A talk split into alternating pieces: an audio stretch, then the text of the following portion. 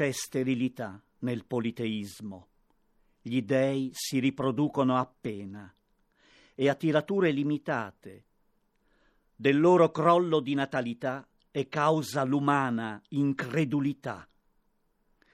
Volendosi gli dei riprodurre nell'esangue canone neoclassico, per l'insaziabile avidità di somigliare agli uomini, divengono comuni mortali.